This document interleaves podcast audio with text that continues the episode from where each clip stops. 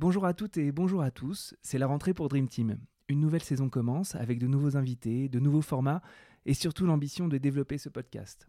Dès septembre, en complément des discussions que je réalise avec des personnalités du monde du sport, je vais lancer deux nouveaux formats qui vont permettre d'approfondir encore davantage notre compréhension de cet écosystème, ses tendances, ses acteurs. Je ne vous en dis pas plus et je vous laisse tout de suite avec l'épisode 11 de, tout, de toutes les rédactions dans lesquelles je suis passé, je retiens quand même l'équipe, euh, quand, tu, quand tu travailles aux côtés de gens comme Pierre-Michel Bonneau, euh, Philippe Brunel ou Vincent Duluc, tu comprends ce que c'est que le sport, l'écriture, le journalisme, la littérature presque. J'ai trouvé plus de passion pour le sport chez Decathlon sportif. C'est bien pour ça que je suis parti aussi. Bienvenue sur Dream Team, le podcast des personnalités qui font le sport français. Patron de grands clubs, journaliste sportif, entrepreneur, politique, investisseur, je rencontre avec vous des femmes et des hommes qui s'engagent dans le monde du sport. Des personnalités qui imaginent le sport qu'on regarde et qu'on pratique. Je suis entrepreneur et passionné de sport et j'ai décidé de comprendre ces acteurs et les enjeux de cet écosystème qui fait tant rêver. Je m'appelle Pierre Moreau et vous écoutez Dream Team. Bonne écoute.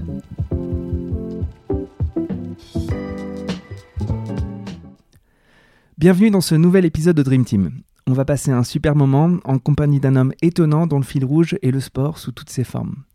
Étonnant par son parcours, il était journaliste dans les plus beaux médias français européens, auteur de nombreux ouvrages sur le sport et ses acteurs. Aujourd'hui, euh, en charge de la communication et porte-parole de Decathlon, mais il est également aussi marathonien, triathlète, bref, un sportif euh, accompli. Quand Xavier m'a appelé pour me confirmer sa participation au podcast, il a voulu s'assurer que j'étais moi-même sportif. Aujourd'hui, je reçois euh, un évangile ou même peut-être un, prophète, vous allez le découvrir. Bonjour Xavier. Bonjour Pierre, je ne suis absolument pas un prophète, je ne suis qu'un tout petit croyant du sport et croyant en l'homme, évidemment, mais je ne suis aucunement un prophète, je suis peut-être un tout petit scribe euh, et un, messager, c'est tout ce que je suis. Bon. En tout cas, euh, merci d'avoir accepté mon invitation. Je vais, je vais, te poser tout de suite la première question et on va voir à quel point tu, tu n'es qu'un simple scribe ou, ou vraiment un prophète. En tout cas, ma première question, c'est est-ce que tu pourrais te présenter et nous dire comment on s'entraîne à devenir Xavier Révoir alors écoute, euh, c'est vrai que d'entendre prononcer euh, mon nom comme ça, ça, fait bizarre parce que l'objet de l'échange, euh, ce n'est surtout pas moi, euh, à mes yeux. Mhm. D'abord, te remercier de, ton podcast et c'est de parler à celles et ceux qui sont également passionnés par le sport et qui nous écoutent. je, je ne m'entraîne qu'une chose, en fait, Pierre, c'est je m'entraîne à ne pas trop prendre de poids en ce moment, période post-confinement. Et, mais ce que je vais te dire là est important à mes yeux. En fait, dans ma vie, tu sais, j'ai failli euh, beaucoup de fois. Je suis tombé à de nombreuses reprises. Euh, j'ai eu des failles et des manquements. Mais il y a une chose qui m'a permis de maintenir le cap et de me tenir à flot, ou de tenir le cap et de me maintenir à flot, c'est le sport. Mm-hmm. Et sa pratique. Et tu vois, on vient de sortir de, cette période douloureuse euh, pour beaucoup euh, et de cette pandémie. On n'en est pas encore tout à fait sorti, mais en tout cas, pendant le, confinement, je m'astreignais, Pierre, à aller courir tous les jours, y compris faire le tour de, mon pâté de maison sur la demi-heure ou l'heure qui m'était octroyée. Et euh, je me suis attaché à, faire ces exercices physiques à m'étirer et je suis loin d'être souple et avoir cet effort physique qui, en tout cas pour moi, me permet de trouver l'équilibre. Et je ne m'entraîne qu'à cela finalement. Et puis après, euh, écrire des dossiers de presse ou euh, euh, parler à des gens passionnés comme toi, ça vient naturellement. Mais en tout cas, c'est ça la, la, règle numéro un, c'est la constance dans l'effort et dans l'endurance. Et, et d'où se vient ce rapport au sport qui est, qui est si particulier? Il s'est construit comment? J'ai eu la chance, Pierre, de, grandir euh, à Lyon, euh, entre, euh, entre la colline de Fourvière et la Saône, et sur un terrain assez escarpé pour qui connaît Lyon. J'ai été chez les maristes Et pendant une quinzaine d'années, j'ai été donc chez les frères maristes et il y avait plein, plein d'activités physiques et sportives, dont l'équipe de foot. Et j'étais un piètre latéral gauche, mais en tout cas, me donnait à cœur joie dans les montées et les redescentes. Et puis, euh, j'ai eu la chance euh, d'intégrer euh, l'équipe de cross-country en fait d'athlétisme.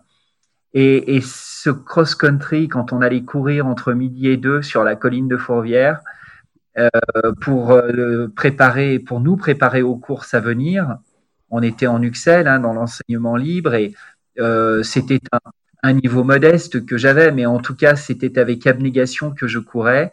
Et, et l'amour du sport, il vient de là. Et puis j'ai grandi dans les années 70 et 80.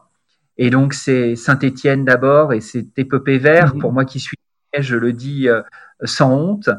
Euh, ce sont tous ces souvenirs aussi de l'Olympique lyonnais de cette époque avec Serge Chiesa, Fleury Dinalo, Bernard Lacombe. Et puis après, ce sont euh, les Yannick Noah, les Alain Prost, les Bernardino et ces, ces grands champions que j'ai eu la chance ensuite de euh, lorsque j'étais à l'équipe mhm. BBC. Et, donc cet amour du sport, il, est né là. Et, euh, à quel moment, parce que être amoureux du sport, le, pratiquer, avoir une passion, une admiration pour des grands sportifs, ça c'est quelque chose qui, est, qui peut habiter un, grand nombre de petits jeunes à cet âge-là et même, même après. Qu'est-ce qui, euh, qui a été le déclic pour toi pour te dire je ferai ma carrière dans le sport, dans l'écosystème sportif, que ce soit journaliste ou maintenant à la communication de Decathlon, mais euh, à quel moment on se dit euh, bah, le sport, ça va être mon, champ, de, mon champ professionnel? En fait, Pierre, quand euh, les gens me demandaient ce que je voulais faire, les grands, hein, les adultes, mmh. quand je me questionnais, j'avais moins de 10 ans, j'avais peut-être 7, 8 ou 9 ans, et ils me disaient, mais qu'est-ce que tu veux faire quand tu seras grand? Et je répondais déjà, journaliste. Mmh. Pour moi, le journalisme, c'est être sur le terrain, c'est rencontrer les gens, et c'est relater et rapporter leurs histoires. Et ce métier me faisait rêver pour cela. Mmh.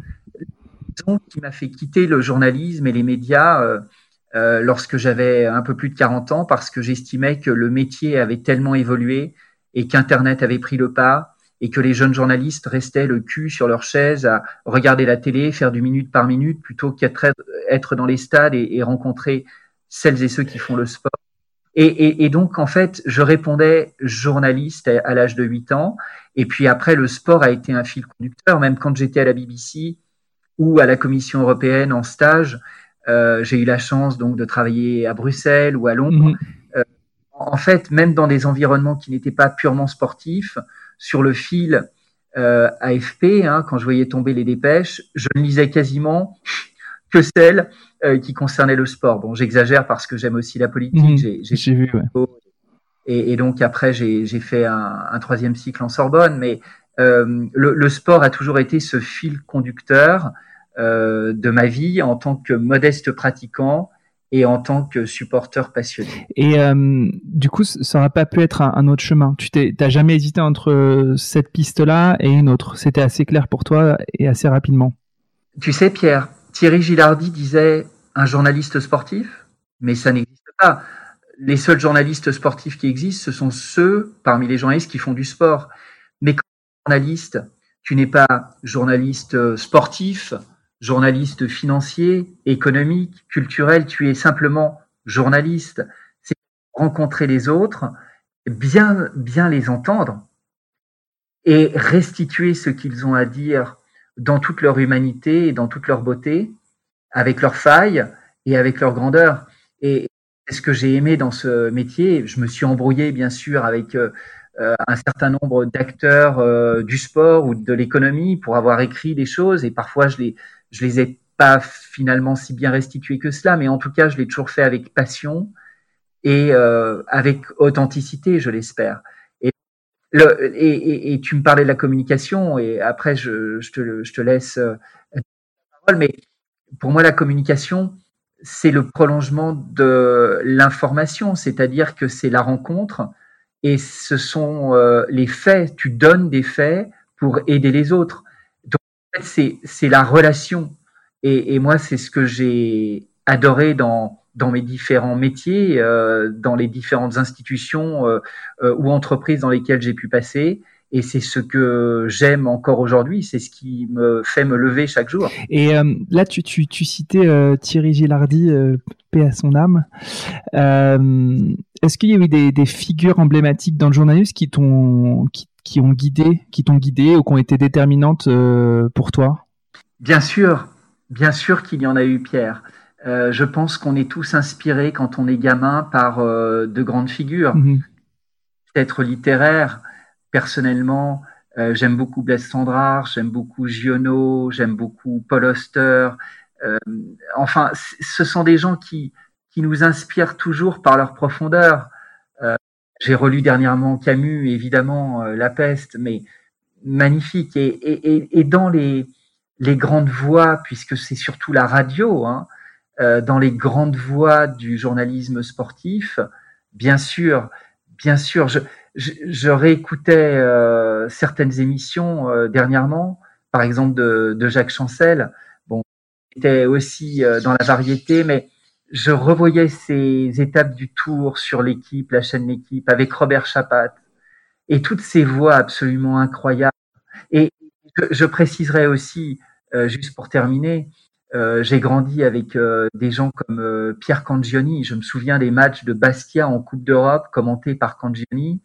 J'ai eu la chance après de travailler avec euh, Didier Roustan, mais j'allais dire que euh, celui qui m'a touché le plus par son humanité, parce qu'il ouvrait les portes aux jeunes journalistes, c'est Eugène Sacomano à Europe 1.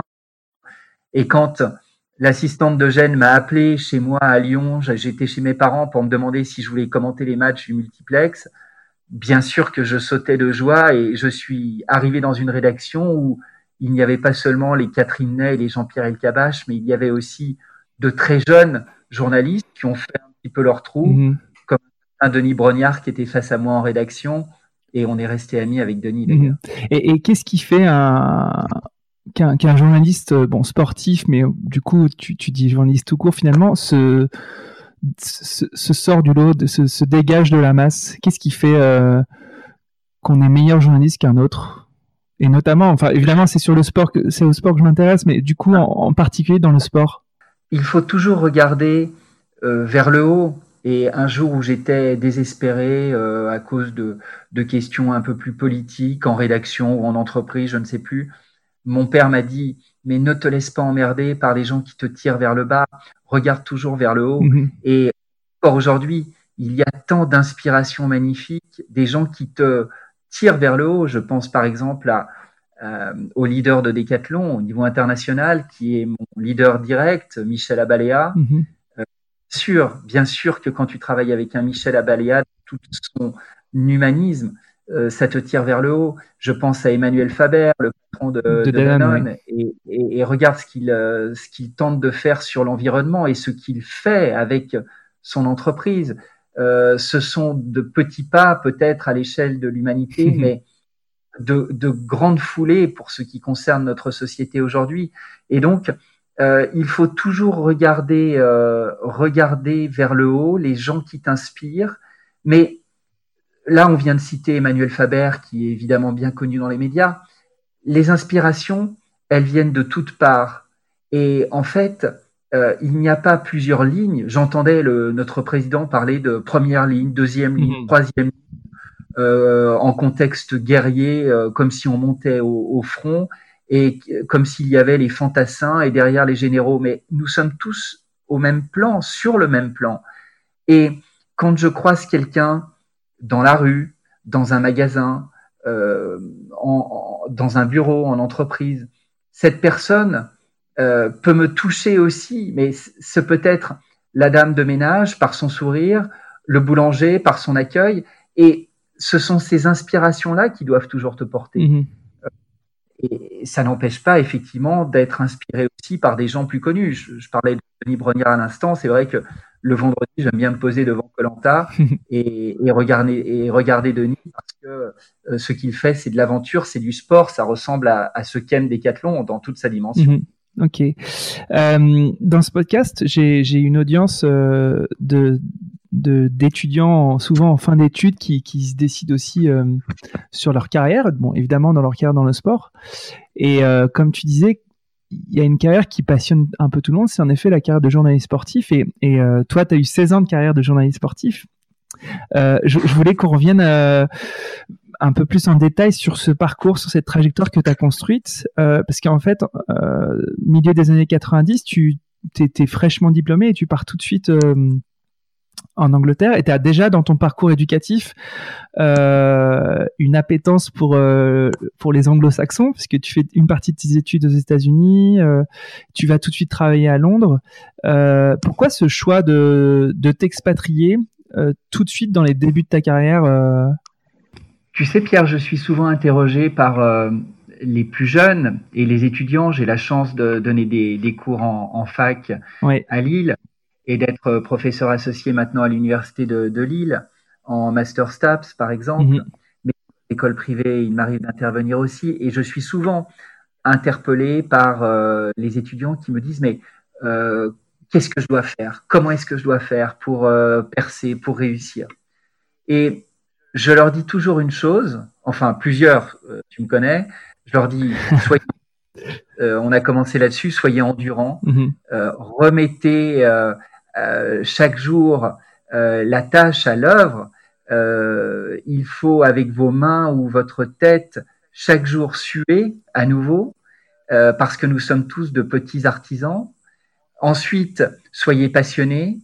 Et enfin, allez là où les autres ne sont pas, là où les autres n'osent pas forcément aller.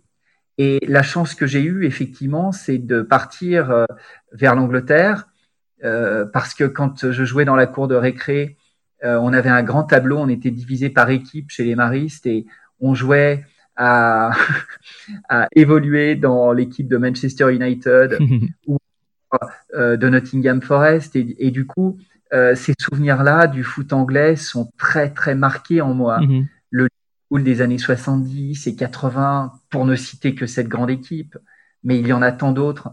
Et, et en fait, j'ai voulu euh, repartir euh, en Angleterre que j'avais connu euh, jeune euh, pendant les vacances d'été. J'avais effectivement fait une partie de mes études aux États-Unis, donc je voulais rester dans ce contexte anglophone.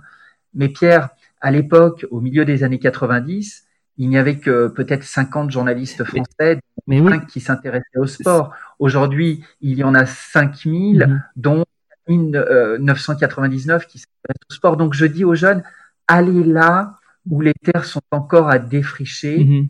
et vous allez déchiffrer le monde. Mm -hmm. et, et, et, donc, c'est pour ça, tu me posais la question tout à l'heure, comment est-ce qu'on perce?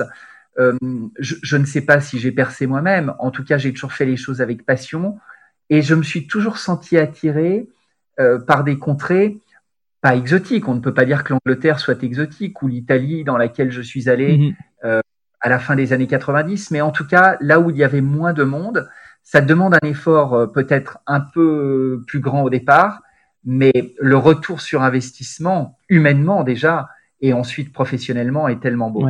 Et, en fait, euh, je vais filer la métaphore religieuse encore, tu m'excuseras, mais tu, tu, commences par la BBC, qui est un peu, qui est un peu la mecque du journalisme en Europe euh, sans doute le plus grand média ou la plus grande marque de médias à l'époque. Euh, c'était une ambition Est-ce que tu étais porté par une ambition d'aller dans un média à ce point-là euh, référent? C'est un concours de circonstances? C'est quoi un peu l'histoire de ce premier taf que tu as À l'école de journalisme de Lille, on avait un intervenant qui euh, était français, mais qui travaillait à la BBC. Et euh, j'avais gardé contact avec lui. Mm -hmm. Et je me suis promis que à l'issue de ma formation, le diplôme en poche, je sonnerai à sa porte, je frapperai à ses carreaux euh, et euh, je viendrai à Londres passer l'examen le, pour, pour entrer à la BBC.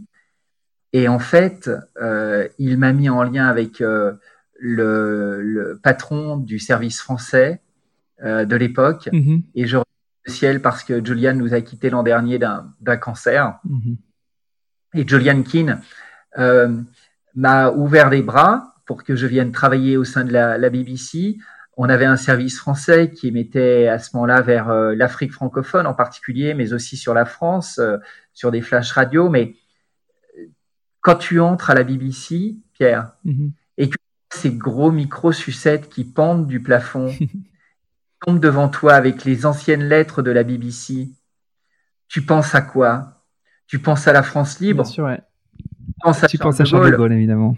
Et, et tous ceux qui euh, se sont battus pour que notre pays reste libre.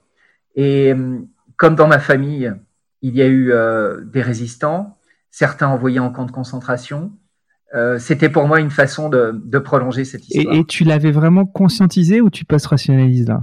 C'était déjà euh, animé par ça? Quand, tu, quand tu as 20 ans ou 25 ans, tu, euh, tu, tu ne conscientises pas forcément cela. Mhm. Euh, tu le ressens peut-être, mais tu ne peux même pas l'expliquer. En fait, c'est après, avec le temps, que, Que- bah, je me suis rendu compte qu'il, n'y a, que c'était un signe du destin, Mhm. certainement. D'accord. Le prolongement et la prolongation de ma propre histoire familiale, euh, et que c'est inscrit Mhm. ou écrit, mais ton histoire, tu, tu l'écris aussi par tes gestes quotidiens qui préfigurent bien sûr ton, ton Ton futur. avenir, ouais. Et donc tu es euh, correspondant et euh, tu fais le métier de journaliste en étant correspondant pour euh, tout un tas de, de, de journaux euh, spécialisés en sport, notamment l'équipe. Est-ce que tu pourrais nous dire ce que c'est le métier de correspondant? Le métier de correspondant, c'est relater l'actualité depuis le pays où tu te trouves, dans ta langue maternelle. Donc c'est plus facile parce que l'écriture ou l'expression vient plus naturellement, mais ça demande quand même une préparation. Mais c'est euh, t'immerger, c'est effectivement culturellement euh, pour mieux comprendre la société dans laquelle tu es et la restituer en la remettant en perspective par rapport au, au, au pays et à la culture d'où tu viens. Mhm. Et on peut penser, Pierre, euh, que la France et l'Angleterre, ou la France et l'Italie, puisque j'ai eu la chance de travailler à Milan, sont des pays très proches, mais en fait, ils sont très différents. Et évidemment, il y a déjà une différence entre un Anglais du Gloucestershire euh, ou du Sussex. De la même façon, il y a des différences entre un Français breton et un Français alpin euh, ou basque. Euh, et, et, donc, euh, même chose par rapport à la Lombardie euh, versus, par exemple, la Vénétie. Et, et, tout cela, il faut, il faut savoir sentir ces, ces degrés culturels, Mhm. en même temps situer l'âme du pays.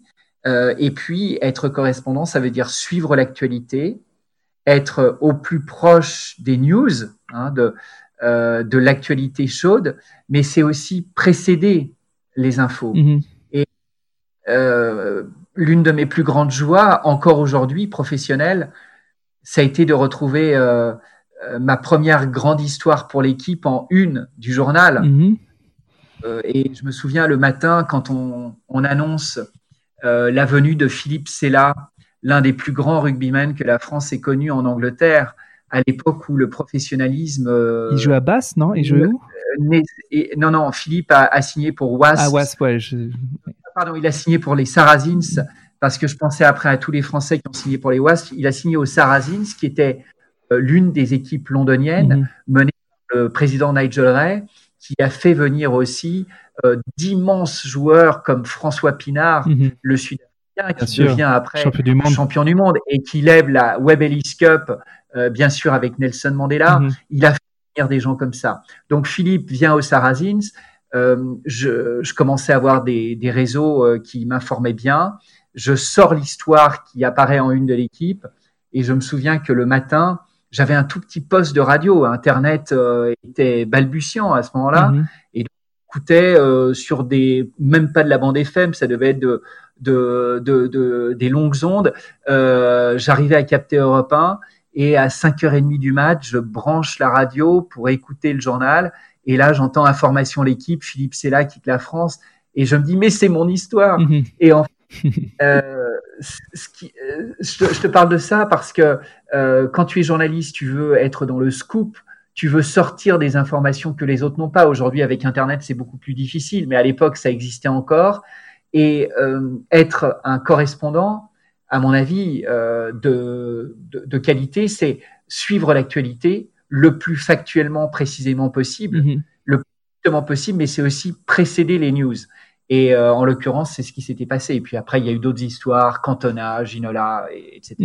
Et mhm. ça t'a servi à quoi, à titre personnel, cette vie d'expatrié? Qu'est-ce que tu as appris? Ouais. Quand tu es correspondant, Pierre, si tu te considères comme un expatrié, c'est-à-dire un peu hors sol, mhm. Tu ne peux pas réussir à t'intégrer. Il faut te considérer comme à la limite anglais quand tu es en Angleterre, indien si tu pars euh, euh, par exemple euh, à Bangalore pour être correspondant, chilien si tu pars à Santiago. Mhm. Faut, il faut vraiment t'immerger. qui dit expatrié dit conditions matérielles plutôt tranquilles, dit effectivement être coupé peut-être du pays dans lequel tu es et proche de la communauté française. Bien sûr que j'avais des amis français, mais j'étais surtout immergé dans la culture britannique. D'ailleurs, je me suis marié à ce moment-là avec euh, une anglaise. Euh, et, du coup, euh, il faut vraiment être complètement imprégné de la culture et immergé. En, fait, ça n'a été la confirmation, Pierre, que de ce que ma famille m'a inculqué, c'est-à-dire l'ouverture au monde, l'inclusion et la tolérance et en fait, ces valeurs aujourd'hui, je pense qu'elles sont indispensables dans le monde dans lequel on vit. Je, travaille pour une entreprise qui est complètement dans ces valeurs-là, mmh. des présents dans 70 pays au monde. Et j'entendais, je ne vais même pas citer le nom, mais j'entendais des responsables de l'extrême droite s'exprimer encore ce matin à la radio. Ces vues-là sont tellement petites, minuscules, rachitiques, rabougries, dans le monde dans lequel on vit, euh, qu'il faut, il faut lutter pour cette inclusion, il faut lutter pour cette ouverture. Mhm. Ce que je dis extrême droite vaut également, bien sûr, pour l'autre extrême. Euh, je voulais un peu clore le, le, le, la partie sur le journalisme, même si du coup, euh, euh elle est passionnante. en fait, je, je voulais savoir si 16 ans de journaliste sportif avec grosso modo 90%, 95% euh, en tant que correspondant pour différentes maisons. Euh, est-ce qu'il y a un média en particulier duquel tu as le plus appris ou qui a, été une expérience la plus significative? Et si oui, pourquoi? En fait, Pierre, chaque médium pour lequel euh, j'ai eu la chance de travailler m'a inspiré. Euh, je te parlais d'Europe 1 tout à l'heure et d'Eugène Sacomano, mhm. et j'ai eu la chance euh, de travailler avec euh, de, grands journalistes au, sein d'Europe 1, parfois avec des caractères de chiens, voire mais des gens qui t'apprenaient le métier. Mhm. Faire engueuler sur le Tour de France par Jean-René Godard, je peux te dire que tu entendais la soufflante, qui remontait jusque dans les bronches et les tympans. Mais, on l'entendait en direct aussi, rassure-toi. après, on l'a entendu effectivement à la, à la télé. Donc, euh, tu, mais même Dominique Bressot qui travaillait sur la F1, euh, des, des, gens comme ça qui mhm. avaient terre de merde, mais qui euh, t'apprenaient le métier pour être dans la minutie la plus complète. Mhm. Même à, à France Foot, c'est vrai que France Football, quand tu travailles avec euh, des gens comme Gérard Arnault qui ont euh, quasiment donné le premier ballon d'or mm. à Stanley Matthews au milieu des années 50, enfin, il était très jeune à ce moment-là, mais mm-hmm. euh, tu portes une tradition et en même temps, ces gens, ils, ils t'incluent dans cette histoire. Et c'est ça qui est beau. La chance de travailler, pardon, je, je, je le dis juste, à RTL, j'ai croisé des gens extraordinaires. Christophe Paco, on reste en lien, bien sûr. Euh, à Eurosport, j'ai eu la chance d'animer une émission avec Luis Fernandez qui euh, est quand même un, immense joueur et un, un, superbe mec euh, avec une personnalité très forte. Mais de, tout, de toutes les rédactions dans lesquelles je suis passé, je retiens quand même l'équipe. quand, tu, quand tu travailles aux côtés de gens comme Pierre-Michel Bonneau, mm-hmm. Philippe Brunel ou Vincent Duluc, tu comprends ce que c'est que le sport, l'écriture, le journalisme, mhm. la littérature presque. Mhm. Et j'ai eu la chance de travailler avec eux. Je suis encore en lien avec Philippe, je le vois euh, une ou deux fois par an, et Vincent, je suis en lien plus permanent avec lui. Euh, et, et, ces gens-là, en fait, ils poursuivent la tradition des plus grands journalistes français qui ont créé d'ailleurs la Coupe d'Europe, hein, l'ancêtre de la Ligue des Champions, mmh. et des, Gabriel Hainaut, etc. Et c'est des gens qui transmettent un savoir et qui le partagent. Et c'est ça qui est beau, et c'est pour ça que tu parlais des, des, plus jeunes qui nous écoutent et des étudiants. Euh, il, il, ne faut jamais oublier de redonner ce que tu as reçu et de donner ce que tu reçois tous les jours. Mmh. Et j'ai eu la chance de travailler avec des gens comme ça. Euh, et c'était une bénédiction. Mais tu vois, ta, réponse, elle est très euh, axée autour des personnalités que tu as pu rencontrer et qui donnaient la patte peut-être aux rédactions. Toi, aujourd'hui, tu es chez Decathlon qui a, une culture euh, extrêmement bien qui percole un peu partout sur tous les touchpoints de l'entreprise, alors que Michel Leclerc, le fondateur, n'est plus aux commandes. Est-ce que dans les rédactions, c'est toujours très axé, la culture de la rédaction est forcément très axée par rapport à la culture des, personnalités de la rédaction, ou c'est une culture de boîte comme à l'équipe ou comme chez Canal ou comme chez RTL ou RMC, ça percole à l'échelle de, la rédaction où, c'est vraiment euh, les personnalités qui font la culture?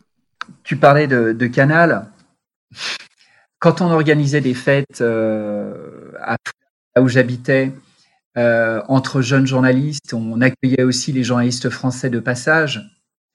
Et donc j'ai travaillé avec Darren Tellet pendant plus de à Bloomberg avant qu'il vole de ses propres ailes en, venant sur la France. Mm-hmm déjà francophone, Darren, bien sûr, marié avec une Française, Magali.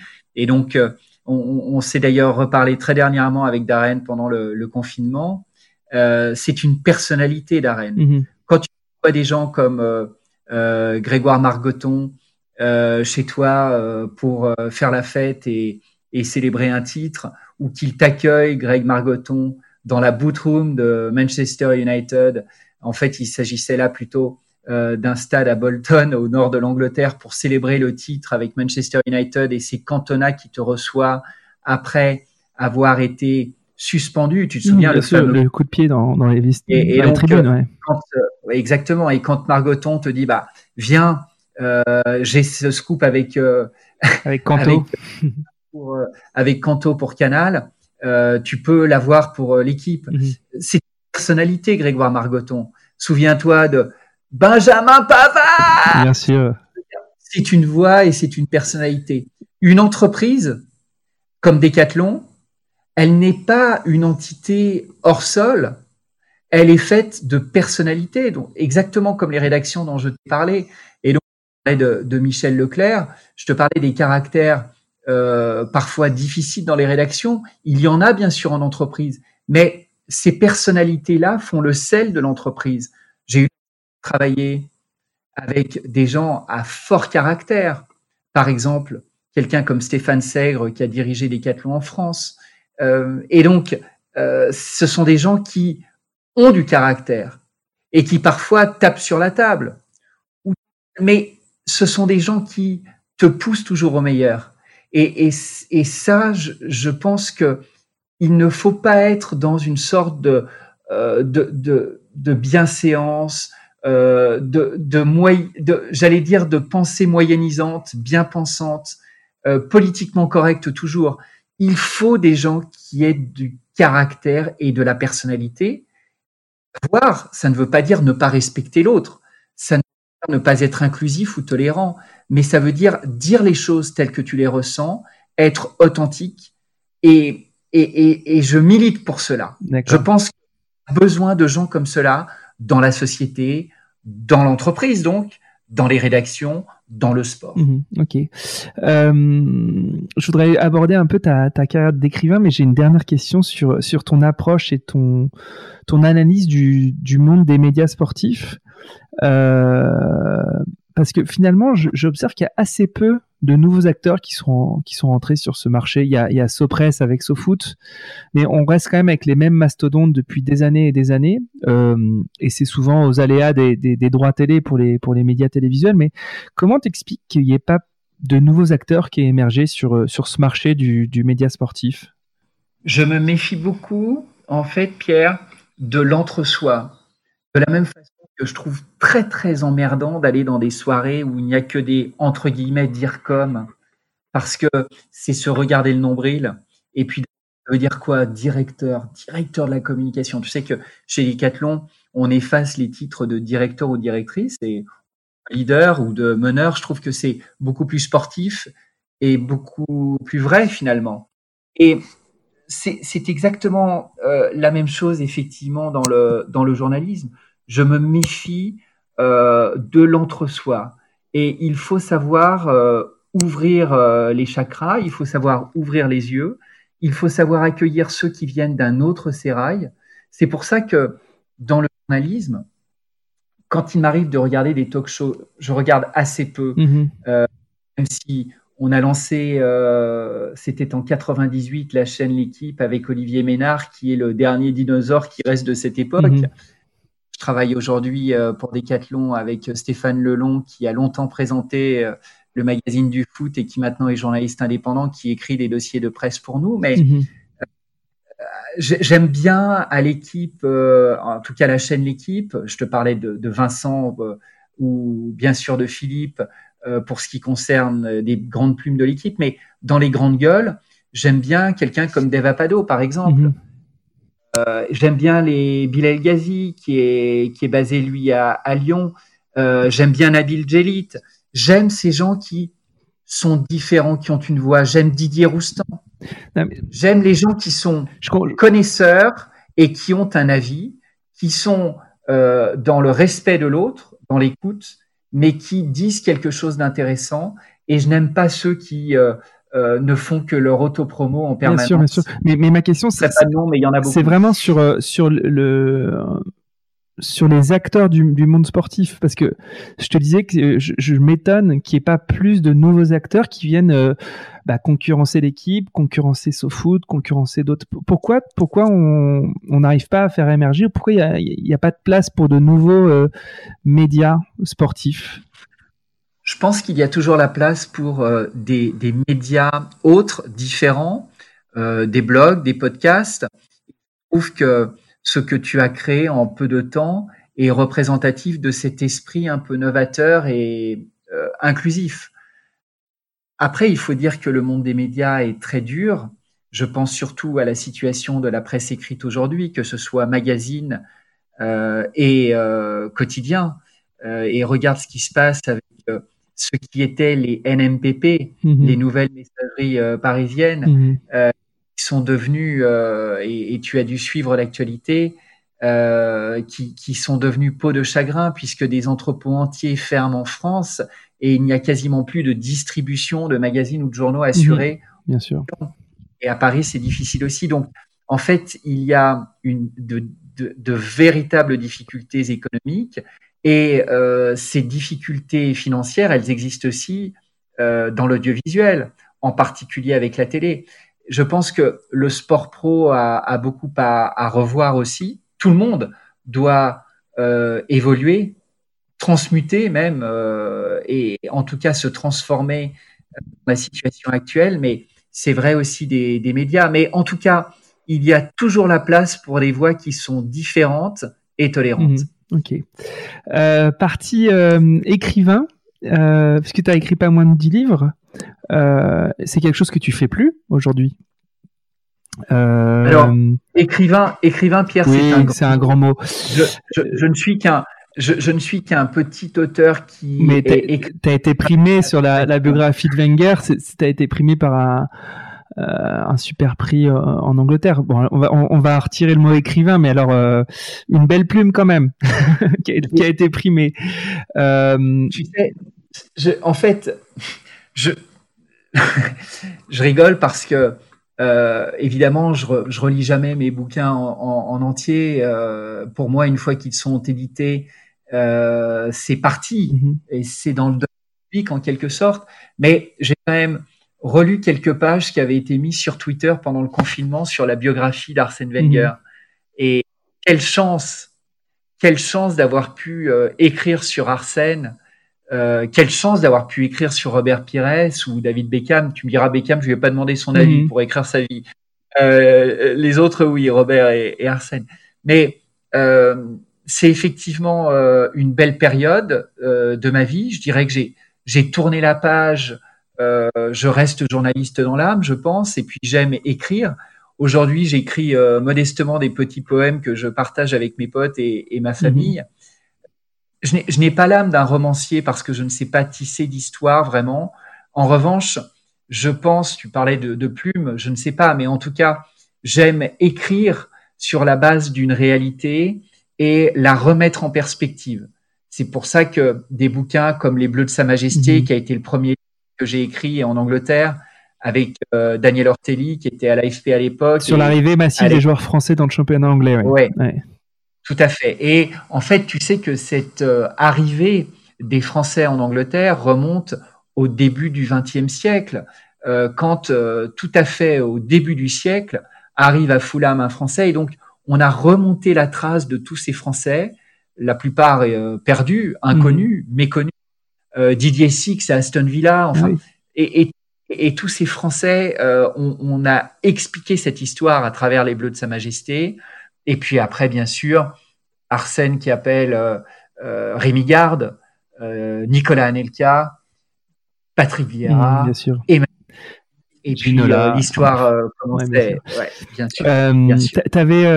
pendant le confinement, là, comme je te suis sur Twitter, je voyais que tu avais écrit Le foot anglais me manque, Robert Pires me manque. et en fait, on, on perçoit assez bien la, passion qui t'anime. Euh, et moi, je, qui, qui vient de juste diffuser mon épisode avec Messad Benterki, c'était aussi euh, le dénominateur commun au monde des journalistes sportifs, c'est la passion. Euh, et ce qui, est génial, enfin ce qui est, ce qui, ce qui, est sans doute aussi un moteur pour arriver à ce genre de, de poste dans le journalisme sportif. Mais c'est quoi le risque de la passion dans votre métier? Le risque? Le risque d'être passionné, ça, ça, comporte quand même. il y a un revers de la médaille à être passionné. Non, quand tu, quand tu es passionné, tu ne prends pas de risque. Au contraire, tu, tu assures tes arrières. Non, il faut, il faut simplement ne pas être emporté, euh, effectivement, non pas par sa passion, mais par la déraison. Mhm. C'est il est impossible d'être président d'un club de foot, par exemple. On le voit bien avec euh, bah, certains. Pape Dieu faire ici. Ouais, mais Pape, justement, venait du journalisme et était un humaniste. Mhm. Euh, C'était une incongruité dans le monde des mhm. clubs. Comment, d'ailleurs, sans citer de nom, il est impossible de prendre des décisions rationnelles et raisonnées euh, en étant porté par sa passion. Mhm. Euh, quand tu es journaliste ou quand tu es en entreprise, c'est la même chose. Il faut être passionné par ce que tu fais, l'institution que tu représentes. Et moi, je pense que j'ai toujours été passionné par les institutions que je représentais. Certains pensent que pour des cadres, j'en fais trop. Mais je les laisse, je les laisse dire cela. Je sais que moi, je suis porté par ma passion. Certains disent, ouais, il montre sa gueule et c'est pas pour des.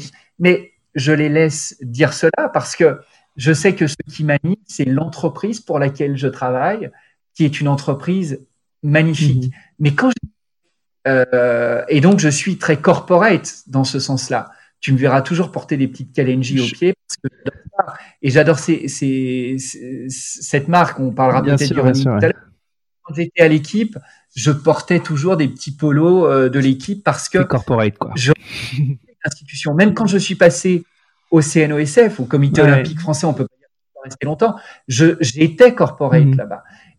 Et donc, il faut respecter les institutions et les entreprises pour lesquelles tu travailles, sans être emporté par la déraison, mais en étant porté par ta passion.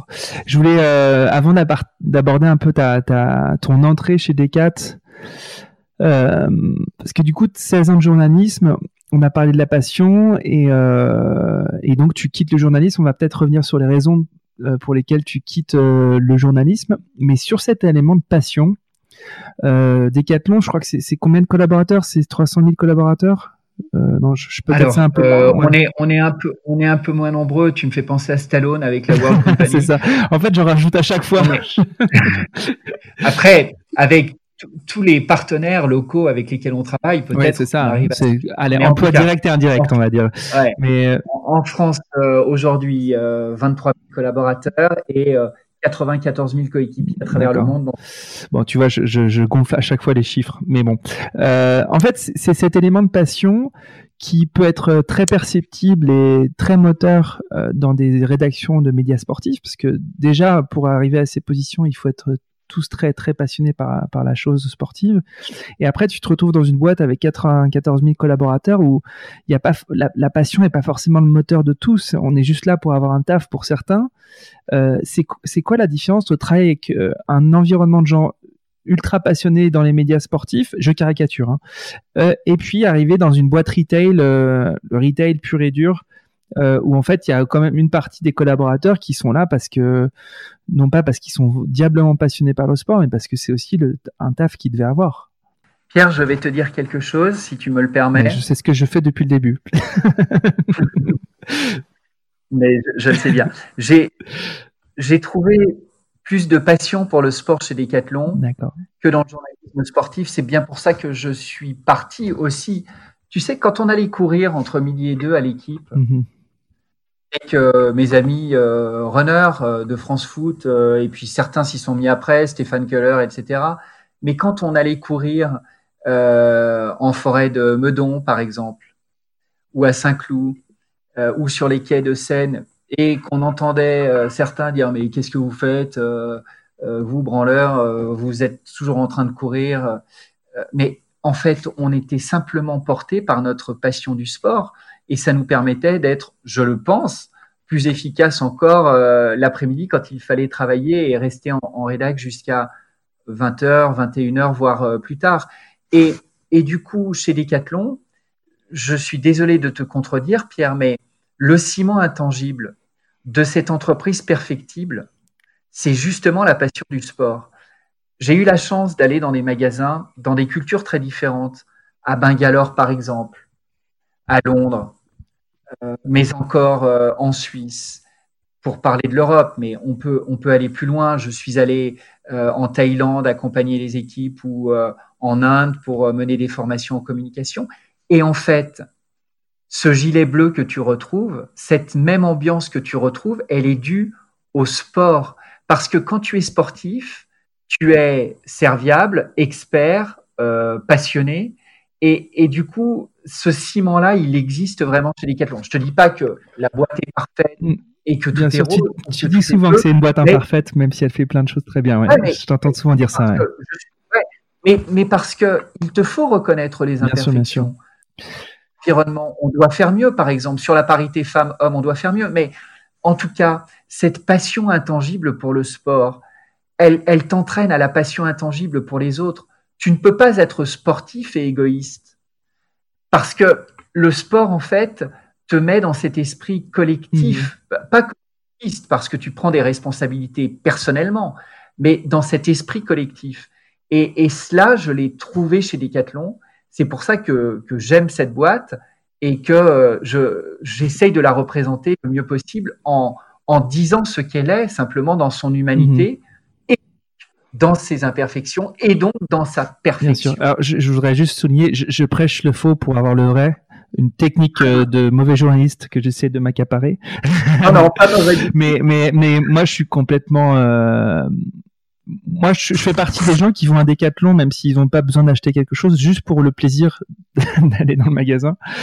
Euh, et en plus, je suis là en ce moment euh, confiné euh, confiné, déconfiné à Montpellier où il y a un super super décathlon euh, hyper bien foutu, ouais, Odysseum qui est, qui est génial.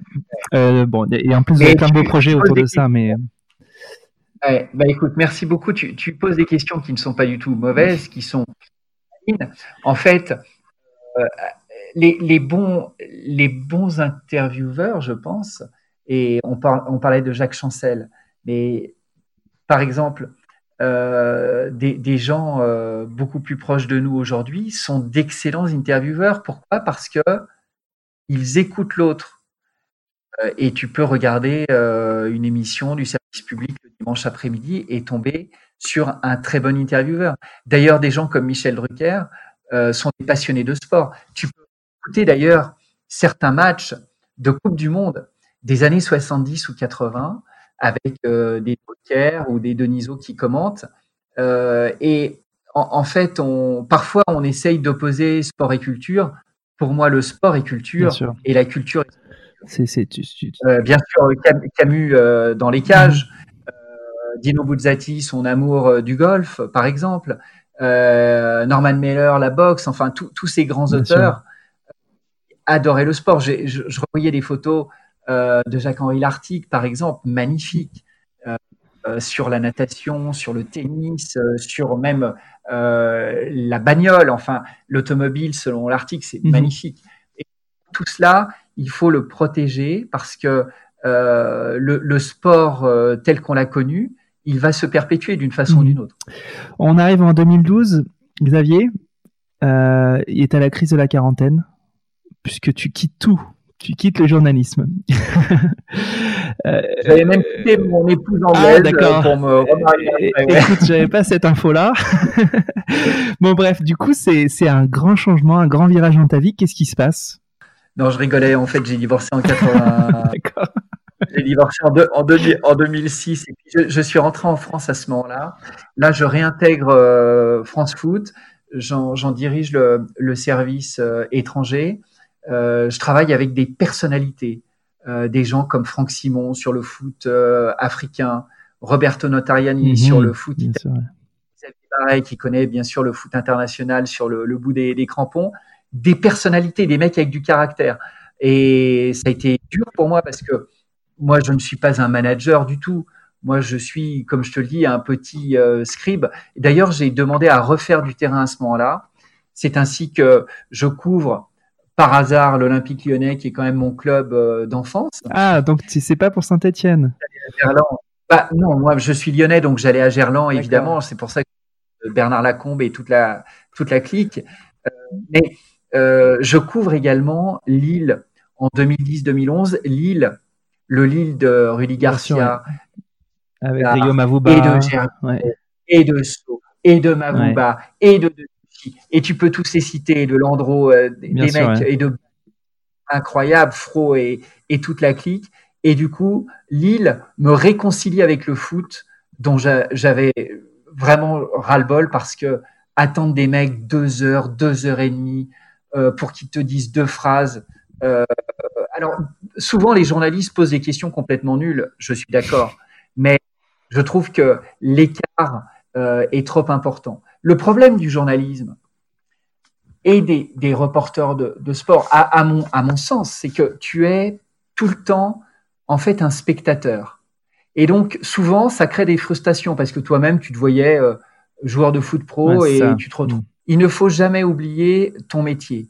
Euh, à, à l'ESJ, à Lille, à l'école de journalisme, on nous disait les papiers que vous écrivez sur, euh, qui seront imprimés sur du papier, ça servira à, aux épluchures de patates demain. C'est l'époque où on, on, épluchait encore ses patates, quoi que ça revient, mhm. et on encore des journaux au papier. Mais tout ça pour te dire qu'il ne faut jamais oublier euh, son petit artisanat, et il faut le faire avec passion. Mais quand l'écart entre ce que tu couvres et la personne que tu es est trop important, c'est vrai que ça peut paraître euh, complètement euh, futile, dérisoire de, de, rester dans les médias.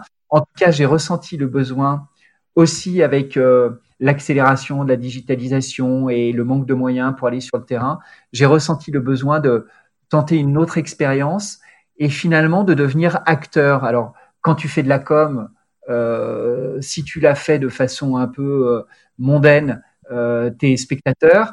Mais pour moi, être dans la com, c'est écrire des dossiers de presse, rencontrer les gens, écouter. Tu vois, là, dernièrement, j'ai écouté des gens comme Thierry Breuil, champion du monde de trail avec la France il y a quelques années qui travaille maintenant chez Decathlon euh, via Evadict, Cyril Segrin euh, qui maintenant est chez Van Rissel après avoir été dans le peloton professionnel, avoir gagné une étape du Tour et avoir tourné tellement.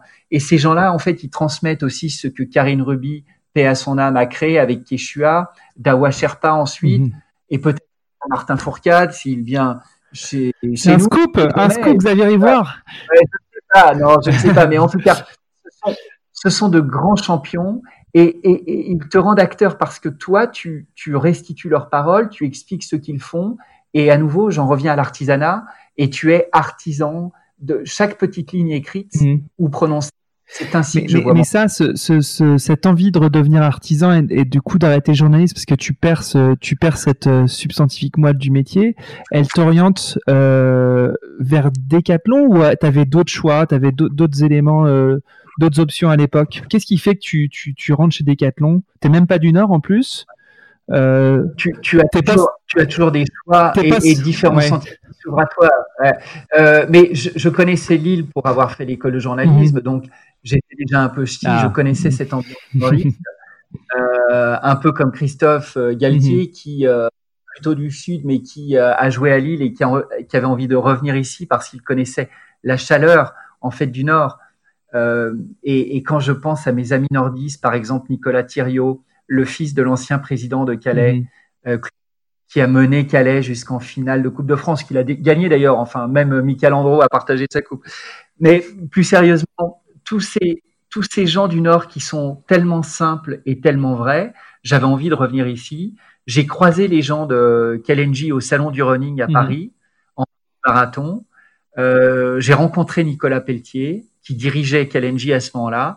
On est resté euh, en lien, on est devenus amis. Il m'a fait comprendre un jour qu'un poste en com se libérait. C'est ainsi que je suis devenu responsable des partenariats, de l'événementiel, des médias pour Kalenji. Ouais. Et j'ai eu la chance de travailler avec euh, Stéphane Gagana, euh, par exemple, euh, mais aussi Benjamin Malati, euh, Sophie Duhart, qui à l'époque était championne d'Europe de cross, qui le devient d'ailleurs avec des points de Kalenji. Et Benjamin, il court en 2-12 à Paris avec des Kalenji. À l'époque, on était des ovnis, mmh. tu te rends compte? Qui vient euh, au niveau des ASICS, des New Balance, des Nike. Et, et non, non, on explique qu'avec la petite paire à 70 euros, on fait la même, la même perf. Mmh.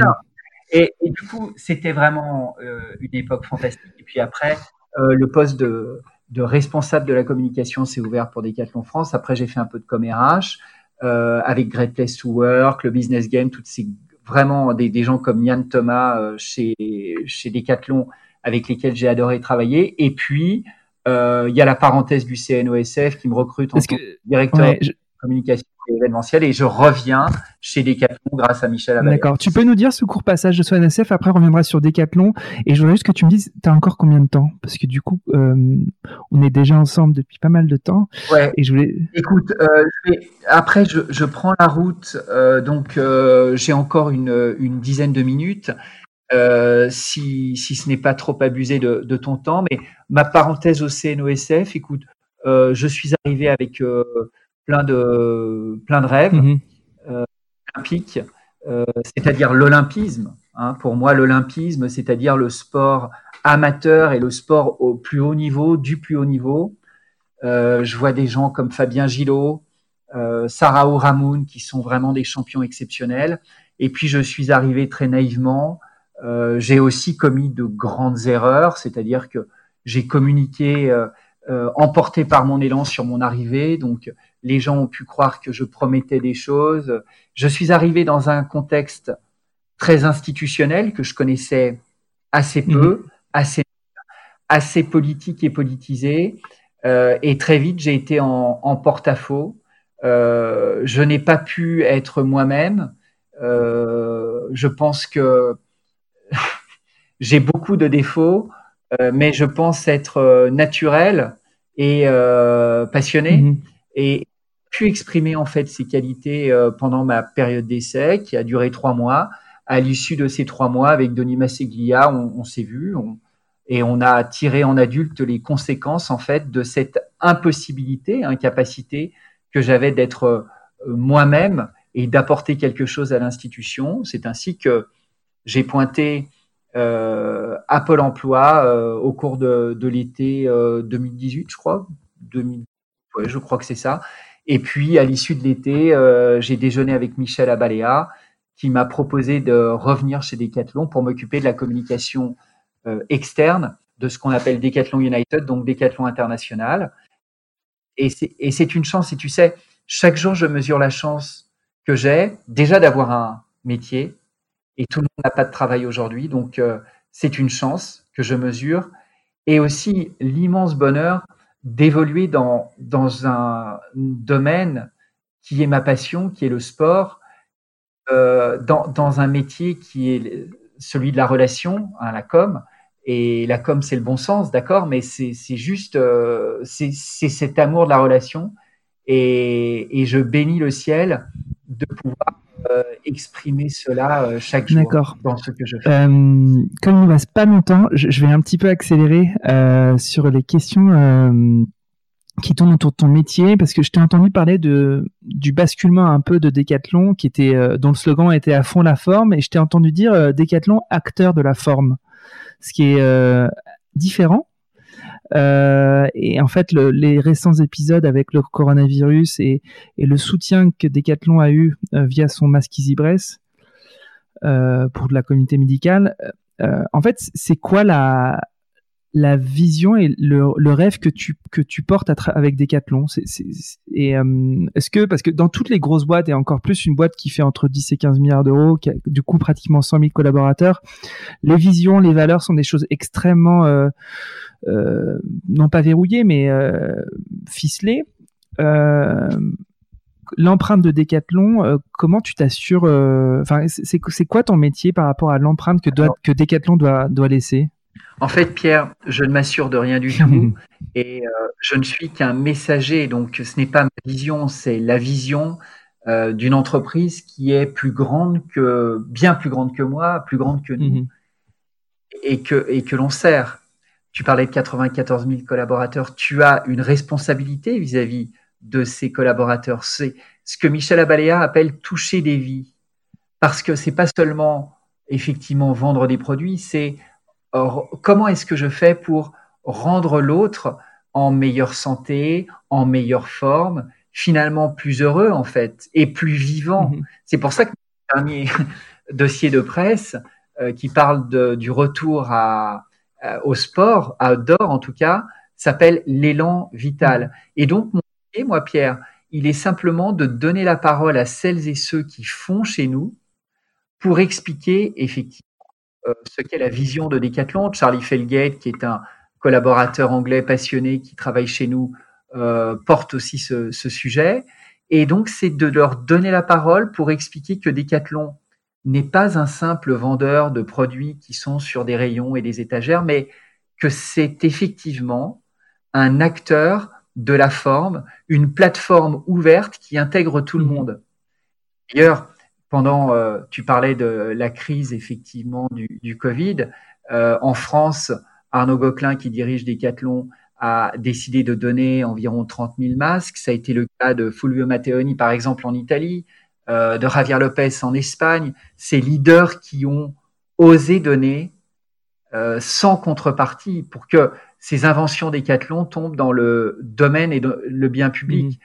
Et ce geste-là, a une dimension universelle. C'est ce que j'ai essayé d'expliquer aussi pendant, euh, pendant cette période. On était très, très souvent sollicité par les médias pour, euh, pour expliquer euh, la, beauté euh, de, de Decathlon, cette humanité. Et donc, Decathlon aujourd'hui est une plateforme ouverte. Et quand je suis interrogé par les médias sur ce qu'ils perçoivent être comme les concurrents de Decathlon, mmh. que ce soit des pure players, d'autres plateformes, euh, d'autres distributeurs. Et ils veulent nous faire dire des choses contre eux, mais on rappelle simplement qu'il y a la place pour tout le monde mhm. dans le comme tu le disais, la distribution, comme dans la vie. Mhm. Et du coup, on est là pour travailler avec tout le monde, pour avancer. Et quand tu es en lien avec la NASA, par exemple, aux États-Unis, mais ça a été le cas d'Airbus, par exemple, aussi en Europe. Ferrari nous a aidés en Italie à, adapter le, le masque EasyBress, etc. Ça, ce sont des, c'est une chance exceptionnelle. Mmh. Euh, cette plateforme et, et, Decathlon est effectivement cette plateforme de la forme. Mmh. Plus qu'un simple distributeur de sport aujourd'hui. Ok. Je, je, bon, malheureusement, le, le, le, temps file et je, je, tu dois partir dans, dans pas longtemps. Je, donc, je vais, je vais un peu passer aux, aux questions de la fin. Euh, c'est pas grave, je te... on se reverra dans quelques mois et on refera un épisode peut-être. Euh, c'est les conseils avant de se quitter. Euh, est-ce que tu pourrais me dire ton, ton top 5 majeur, parce que ça s'appelle Dream Team, donc le, ton top 5 des rencontres que tu as faites dans ta carrière professionnelle, sur le plan professionnel? Mais tu as, le droit de réduire à top 3 parce qu'on a, on a pas beaucoup de temps. Ouais, je, je, ferai court parce que euh, il y a. J'allais dire que chaque rencontre est belle, effectivement, mais euh, dans les dans les sportifs, je t'ai parlé des, des journalistes qui m'ont inspiré, euh, des gens euh, de chez Decathlon qui, euh, qui me portent aujourd'hui par leur vision justement. Mais je vais te parler des, des grands sportifs qui m'ont certainement touché le plus. Et je vais peut-être surprendre, mais je dirais Jonathan Edwards, mhm, le triple, triple sauteur. Lorsque je le rencontre, mhm. il était à l'époque le meilleur au monde. Mhm cet oiseau aérien, et il était porté par une foi euh, chrétienne très forte. Euh, à l'époque, je dis ça parce que il a expliqué avoir perdu la foi, mais en tout cas, à l'époque, il l'avait, et donc tu, tu, sentais chez lui cette espèce de lumière, de luminosité absolument incroyable. Après, je dirais quand même la rencontre avec Mike Tyson, qui est assez euh, incroyable dans un hôtel à Manchester. Mm-hmm. Tyson, c'est évidemment toute ma période anglaise et c'est euh, Ginola dont tu parlais tout à l'heure et, et, tout ce que j'ai pu vivre aussi là-bas. Mais Tyson qui revient sur un ring d'ailleurs. Oui, il à 53 ans, j'ai vu. À 53 ans, euh, incroyable. Et puis après, il y a d'autres rencontres. Ian Thorpe, le nageur australien, des, des, des, gens comme ça. Mais je veux, je veux quand même citer un, un sportif français. Et j'ai eu la chance de croiser des Platini dont on parlait tout à l'heure et des Noah, mais je dirais Martin Fourcade ah par. Euh, mais Saoud m'a dit la même chose. Euh, et euh, donc voilà, c'est bon, mais j'aime tous les sportifs mm. du dimanche, les champions olympiques. je t'ai cité Sarah Ouramoun mm. tout à l'heure, une grande championne que j'adore et que j'admire. Mais voilà, Martin, je pense que parce que je voulais ce petit clin d'œil français pour. Bien sûr. dernière question, c'est t'aimerais entendre qui dans ce podcast? Dans le, dans le monde du sport. Oui, c'est ça. bah, oui, puisque c'est Dream Team autour des, des, personnalités qui font le sport français, euh, que ça soit de tous horizons professionnels. Hein, mais du coup, euh, voilà, c'était vraiment entendre qui dans, dans un podcast comme le mien Alors, je vais te faire un, un top 3 ah, aussi. Sympa. euh, J'aimerais Darren Tollett. Ah, ok, super. Denis Brognard. Mm-hmm parce que je pense qu'ils auraient tous les deux des, des, choses euh, à dire très intéressantes sur, euh, sur leur métier. Et puis, euh, parce que bah, je, je, je, reste attaché à, à l'équipe et j'ai parlé de l'affection que je porte à, à Vincent Duluc, mais j'aimerais entendre Philippe Brunel, qui est la dernière grande plume du cyclisme mondial peut-être. Ok, super. Tu m'aideras à les, à les choper? Je t'aiderai, bien sûr. Je t'aiderai. Bon, euh, sur un vélo ou euh, par mobile et téléphone interposé. super. Écoute, euh, je te remercie infiniment d'avoir passé cette, cette, cette petite heure avec moi. Tu dois filer. C'était super. Et, et je te dis à très bientôt. Merci Pierre pour ta simplicité, pour tes questions, pour euh, ce que tu réalises et pour tes invités et tous ceux qui nous écoutent parce que euh, il ne faut quand même pas oublier que ce sont eux les plus importants. Exactement. Je te remercie beaucoup Xavier. Au revoir. À bientôt Pierre. Ciao. Merci d'avoir écouté Dream Team. J'espère que cette causerie vous a plu. Si vous souhaitez soutenir ce podcast, partagez-le à vos amis, mettez plein d'étoiles sur Apple Podcast ou sur Spotify. Mais surtout, Parlez-en autour de vous, à vos amis passionnés de sport, je vous assure que ça va booster le podcast. Vous pouvez aussi me suivre sur LinkedIn, sur Instagram et sur Twitter en cherchant Dream Team Podcast. N'hésitez surtout pas à m'envoyer vos commentaires, à partager les épisodes en me taguant et bien sûr à me suggérer des invités. Pour amener le podcast le plus loin possible, j'ai besoin de vous. Alors encore merci pour votre écoute. On se donne rendez-vous à la prochaine causerie.